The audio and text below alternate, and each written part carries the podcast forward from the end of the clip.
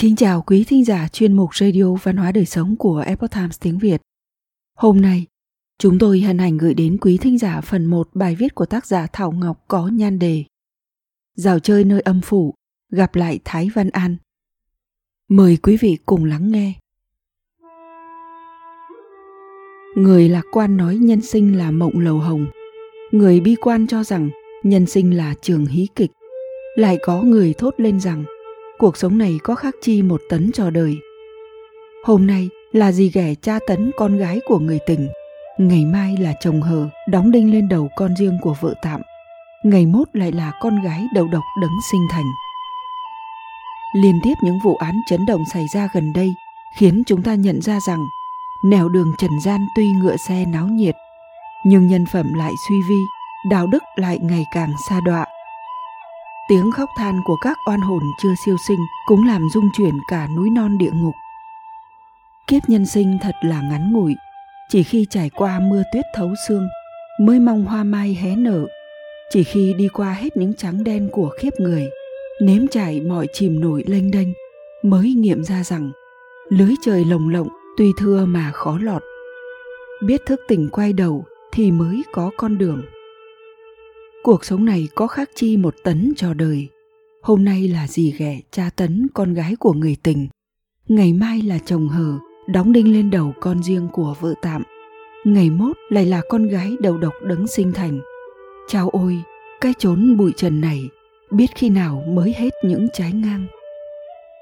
Tôi đang miên man suy nghĩ thì chợt có hai vị khách từ đâu lướt tới, đứng nghiêm trang trước mặt. Hai vị ấy ăn vận như quan viên thời xưa một người đầu đội mũ sa thâm, lưng đeo đai tê giác, thân khoác áo bào đen. Vì còn lại chân sỏ đôi giày hoa, mình choàng bào gấm trắng, đầu đội mũ lông tuyết, cả hai dáng hiên ngang như trái núi, giọng đanh thép như sấm rền, nhìn không rõ mặt, chỉ thấy rằng mái tóc quanh tai bay lõa xóa chòm râu bên mép mọc lòa xòa. Hắc bạch vô thường. Tôi ngẩn ngơ một lúc, rồi lắp bắp hỏi Xin, xin hỏi các ngài là ai? Vì mặc áo bào đen nói, tôi là Phạm Vô Cứu, còn vị này là Tạ Tất An. Chúng tôi phụng mệnh đến mời tiên sinh xuống điện Sâm La một chuyến. Hả? Tôi giật nảy mình. Tạ Tất An và Phạm Vô Cứu chẳng phải là danh xưng của Hắc Bạch Vô Thường hay sứ giả câu hồn về âm phủ hay sao? Tôi không ốm không đau, không bệnh không tật, không tai không nạn, không phải ở cái tuổi sắp về chầu tiên tổ. Hơn nữa cả tháng nay chỉ ở trong nhà tránh Covid thì làm sao có mệnh hệ gì được. Không đúng, không đúng, nhất định là các vị tìm nhầm người rồi. Tôi chưa kịp mở lời thì Bạch Vô Thường cất tiếng nói. Tiên sinh đừng sợ, đêm nay dưới Sâm La có một vụ trọng án cần phải phân xử trước giao thừa. Vì thời gian gấp gáp mà phòng thẩm phán lại thiếu một tay thư lại vậy nên diêm vương điền hạ mới đặc biệt mời tiên sinh đến. Trước là thăm thố cảnh âm tào địa phủ, sau là ghi chép lại biên bản xử án. Xong việc, nhất định sẽ trả lại hồn phách về dương gian, vậy nên tiên sinh đừng quá lo lắng. Thăm âm tào, ngẫm suy nhân quả. Tôi không còn cách nào đành phải đi theo các vị âm sai. Hắc bạch vô thưởng đưa tôi tiến nhập vào một không gian mờ mờ ảo ảo mây mù răng răng. Chẳng biết mất bao lâu mới thấy một tòa thành. Trên cổng thành là hàng chữ lớn, quỷ môn quan, u minh, đồng phụ. Bước qua cổng quỷ môn, nhìn xuống mặt đất tỏa xương khói lờ mờ. Nhìn lên thấy đỉnh tháp khắc hình đầu quái thú. Còn nhìn thẳng phía trước thì chỉ thấy một con đường hun hút, trải dài đến vô tận, gọi là hoàng tuyền. Hai bên đường là hoa bị ngạn, đỏ rực như lửa người đời có câu, quỷ môn quan, quỷ môn quan, mười người đi, một người về. Quả thực không sai, ở đây chỉ thấy lũ lượt người đi mà chẳng thấy có ai trở ra. Bên này thì lố nhố đầu trâu, bên nọ thì loang quăng mặt ngựa. Đám sói lang kéo gông cùng đưa ma tiếp quỷ. Bầy hổ báo lê xích sắt, dẫn phách lôi hồn về âm ti. Các âm hồn bị hai tướng châu ngựa áp giải lên đài cao họ vừa đặt chân lên đỉnh đài, liền bị ánh sáng lóa mắt chiếu rọi. Trong hào quang hiện ra những tội ác mà họ đã làm lúc sinh thời. Bạch vô thường giải thích, đây là đài gương soi ác nghiệp. Đài này do khí thiêng kết tụ mà thành. Người phàm sau khi chết, trước tiên phải đến khai báo ở giao bổ sảnh thuộc âm dương giới. Người làm nhiều việc thiện sẽ tùy theo cơ duyên mà được đầu thai chuyển khiếp còn kẻ phạm nhiều tội ác thì bị áp giải lên đài, chiếu cho hiện nguyên hình, biết rõ tội trạng, rồi mới giải đến các điện để xét xử và thụ hình. Kẻ phạm lỗi trong bóng tối chỉ có thể lừa người, chứ không thể dối trời. Hễ đứng trước gương soi ác nghiệp thì những bí mật sâu kín đều lộ ra hết, không giấu giếm được. Hai âm sai dẫn tôi đi thêm một đoạn, thấy trước mặt là tòa núi cao hiểm trở, gai góc um tùm vách đá treo leo gió ầm hiu hắt, khí độc bùa răng, quả đúng như miêu tả trong một bài thơ. Núi không cỏ mọc, đèo không người qua, khe không nước chảy, động không mây về, vách non đầy quỷ quái, chân núi rặc yêu ma, trong động toàn quỷ dại, dưới khe ẩn hồn tà. Tôi liền hỏi, thưa hai ngài quan sai, đây là đâu? Bạch vô thường nói đây là núi bối âm. Qua núi này sẽ đến 18 tầng địa ngục. Từ lâu, tôi đã nghe nhiều lời đồn thổi về địa ngục. Vẫn biết đó là nơi kinh hoàng thảm khốc. Nhưng khi tận mắt thấy, vẫn không khỏi kinh hồn khiếp vía, phách tán hồn bay. Hai vị hắc bạch phải cho tôi uống viên đơn định thần, rồi từ từ giới thiệu về từng ti và ngục trốn âm tào. Đi qua thành thác oan, thấy toàn là oan hồn chết thảm oán khí không tiêu. Đa phần là những hài nhi hoặc bị bỏ rơi, hoặc bị nạo phá thai không nơi nương tựa. Có hài nhi máu me đầy mình, kêu gào luôn miệng, lại có hài nhi lăn lộn trên sàn, trông thật là thê thảm, đáng thương. Đi qua các ngục hàn băng, ngục khắc ám, ngục đao sơn, còn số ngục lao nhiều không kể xiết. Chỉ nghe thấy tiếng khóc thê lương thảm thiết. Ở đây, toàn những kẻ tâm địa mờ ám miệng làng dạ sói, hãm hại người lành, ức hiếp người lương thiện. Lại xuống đến ngục a tỳ, ngục vạc dầu sôi, ngục dao sắt dao đồng, ngục vô sinh. Chỉ thấy những tội nhân bị gông cùng khóa chặt, thừng cháo quấn lằn, chịu đủ mọi nhục hình thống khổ, không bút mực nào tả xiết.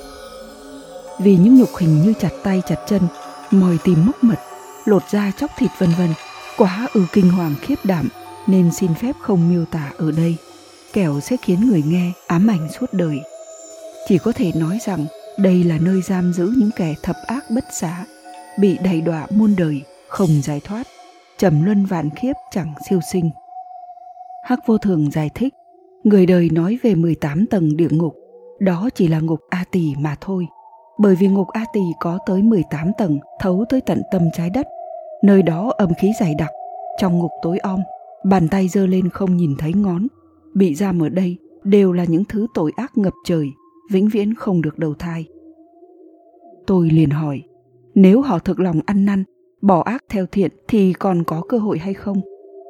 Hắc vô thường đáp, những tội nhân này khi sống thì cậy thế lộng hành, tự tung tự tác coi trời bằng vung không tin nhân quả báo ứng vì thế mà việc ác nào cũng dám làm đến lúc phải chịu thụ hình mới biết ăn năn hối hận thì đâu còn kịp nữa thấy tôi trầm ngâm than thở hai vị hắc bạch an ủi. Tiền sinh đừng quá nghĩ ngợi cổ nhân có câu. Hỏa phước không cửa chỉ tại người tự chuốc. Thiện ác trả vay như bóng theo hình. Giờ tiên sinh thấy họ thống khổ nên thương tâm, nhưng nếu như chứng kiến tội ác của họ năm xưa, có lẽ tiên sinh sẽ không quá mụi lòng đến thế. Mọi hình phạt dưới âm tào đều có nguyên nhân. Mải trò chuyện, tôi không nhận ra mình đã đến trước một dòng sông đỏ ngầu. Bắc qua sông là cầu Nại Hà chia thành hai tầng. Tầng trên kiên cố chắc chắn, khách qua cầu có chàng phan tiến đưa – hỏi ra mới biết họ đều là các bậc trung nghĩa hiền lương tâm địa thuần phác suốt đời làm việc thiện. Còn tầng phía dưới tròng trành lắc lư. Chiều dài vạn dặm mà rộng chỉ có ba gang. Sơ sẩy một chút là rơi xuống khách đi trên đó đều là các tội nhân mình đầy ác nghiệp. Đến giữa cầu liền ngã xuống. Dòng sông bên dưới nước chảy băng băng sóng dâng cuồn cuộn nào rắn độc nào mãng xà thi nhau há miệng tranh nhau cắn xé những tội hồn. Chứng kiến cảnh tượng đau lòng này, Trong tâm tôi chiếu nặng nghĩ suy, các vị âm sai hiểu ý, liền cất tiếng. Hắc vô thường nói, phàm là những kẻ tâm địa xấu xa, lòng lang dạ sói, thì sau khi chết lòng dạ của họ sẽ hóa thành rắn độc. Tội hồn thấy tâm địa mình đều là rắn rết nên chân tay bùn rùn mà tự ngã xuống, hoặc nếu không ngã thì cũng bị quỷ trâu ngựa đẩy xuống cầu. Đó đều là tâm địa của họ đang nuốt chửng họ mà thôi. Bạch vô thường tiếp lời, Tiền sinh hãy nhìn đám u hồn trên cầu nại hà kia, chẳng phải là lưới trời lồng lộng, tùy thưa mà chẳng lọt, lưới đất dày đặc, thoát mà chẳng được lâu. Người trên dương thế cứ nghĩ rằng sống là phải tận hưởng, kẻo chết là hết. Nhưng sinh chỉ là khởi đầu nhỏ nhoi, tử mới là kéo dài bất tận. Từ cổ chí kim, bậc trung hiếu tiết nghĩa sẽ hóa thành linh quang bay lên thiên đường, lưu lại tiếng thơm muôn đời còn kẻ bất nhân bất nghĩa thì linh hồn ô uế chẳng thể kham nổi nhục hình nơi địa ngục qua một đoạn lại thấy xa xa có một bánh xe lớn đang chuyển động. Tòa phía trước là lầu son gác tía. Bên trong có bà lão đang tặng nước giải khát cho các cô hồn. Tôi nói tôi thấy khát khô cả cổ. Liệu có thể vào quán trà uống một ly rồi đi tiếp được chăng? Bạch vô thường cười nói tiên sinh đừng uống. Đó là canh mê hồn của mệnh bà. Tiền sinh mà uống là đầu óc mơ mơ hồ hồ, quên hết sự đời. Âm hồn sau khi đã chịu thụ hình thì sẽ đến đây, uống bát canh mạnh bà rồi bước lên đài chuyển khiếp. Các âm hồn tuy là cùng đi một chuyến xe chuyển khiếp, nhưng chạm dừng chân của mỗi người lại mỗi khác. Người lương thiện có thể đầu thai làm học giả, danh nhân, đài phú đài quý. Còn kẻ tội đồ thì chỉ có thể làm trâu ngựa, lợn gà, thậm chí thành côn trùng sâu bọ còn những người tu luyện hoặc bậc đại thiện đại đức thì không phải xuống địa ngục tối tăm này mà được lên thẳng thiên đường, làm tiên, Phật, Thánh, Thần ở các tầng trời khác nhau. Được một lát, Bạch Vô Thường nói tiếp. Vậy là tiên sinh đã dạo một vòng thăm địa phủ. Bây giờ mời tiên sinh vào điện Sâm La nghe Diêm Vương xử án.